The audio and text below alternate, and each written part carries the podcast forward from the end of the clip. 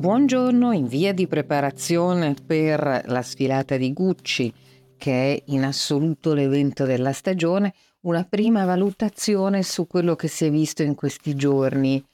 e che sono innanzitutto gambe, molte gambe, molte con i gambaletti. Eh, dopo lo styling di un paio di stagioni fa di Prada che ha riportato i gambaletti velati, orrore di tutti gli uomini sulle gambe delle donne, che devo dire sulle gambe delle modelle hanno comunque un senso in genere, no?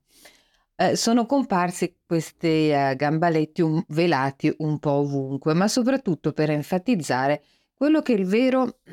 capo e anche un po' accessorio di stagione, che sono le culottone della prossima stagione. Se le ragazzine hanno preso l'abitudine di infilarsi pantaloncini, giacche lunghe e stivali, state pur sicuri che la moda ha fatto altrettanto, ha preso l'ispirazione, ne ha fatto qualcosa di ovviamente molto bello, molto elegante, molto raffinato, però così è. Questo eh, modo di presentare, scusate cracrà della voce, ma eh, come dicono le classifiche internazionali, Milano è una città disgraziata fra le più inquinate d'Europa e credo che sia a livelli anche ehm, di molti paesi dell'est. Purtroppo stare in questa città che non ha nessun tipo di vero controllo effettivo sull'inquinamento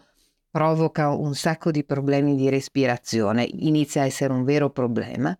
Al di là di questo c'è un'idea di scomposizione nelle presentazioni dei pezzi, diciamo dieci pezzi facili per eh, evocare e rivisitare un famoso titolo cinematografico in cui tu vedi benissimo quali sono gli elementi della collezione, per cui appunto le giacche che hanno volumi ampi, spalle scese, sono strette in vita e lunghe, in pratica dei mini abiti,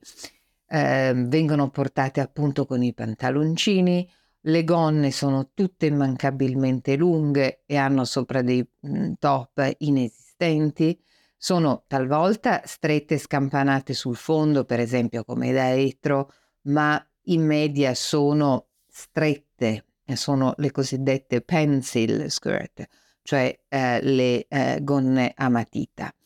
Um, oppure ci sono i pantaloni larghissimi, sempre come da etro in pelle, molto molto belli, però di nuovo messi su top minimali, cioè c'è un pezzo dell'abbigliamento che diventa importante. Poi ci sono i veri pasticci, tipo Moschino, che ha affidato a quattro famose stylist, fra cui la gettonatissima Katie Grant, la rivisitazione dei suoi 40 anni e eh, questa sfilata è stata la dimostrazione, lo sto per scrivere, lo scriverò fra pochissimo,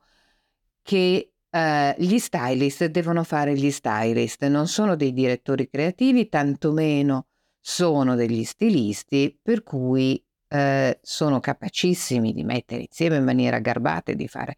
mm, un bel racconto di una moda eh, bella, ma la moda deve esserci. Non possono inventarla loro perché non sono minimamente in grado nemmeno di copiarla. Peccato aver buttato via 40 anni di quella che poteva essere una fantastica celebrazione e di sicuro molto molto denaro per una cosa così infinitamente banale. Detto questo, ehm, in una versione invece eh, fintamente eh, banale, parliamo di Prada, che è stata, appunto, nonostante le dichiarazioni di Miuccia Prada, cerchiamo di fare le cose più semplici, le cose basiche, eh, di lavorare sull'essenza del nostro lavoro, è stata una sfilata raffinatissima, molto attenta appunto alle proporzioni, al gioco eh, dei volumi e ehm, per la prima volta non ha raccontato nelle note di sfilato un mood, bensì, come si faceva una volta, la descrizione di ogni singolo capo, cioè gonna, caban, giacca e poi appunto questi frammenti di abiti in giorgetto, in voile, eccetera, che ehm, componevano dei top molto eh, mobili, molto aerei, molto gradevoli da vedere. In prima fila, di fronte a me, spero di riuscire a rivederlo questa sera, Wes Anderson che eh, mi dicono gli amici della Scala, finita la sfilata è andato a farsi un giro alla Scala in attesa dell'uscita del suo nuovo film anche in Italia.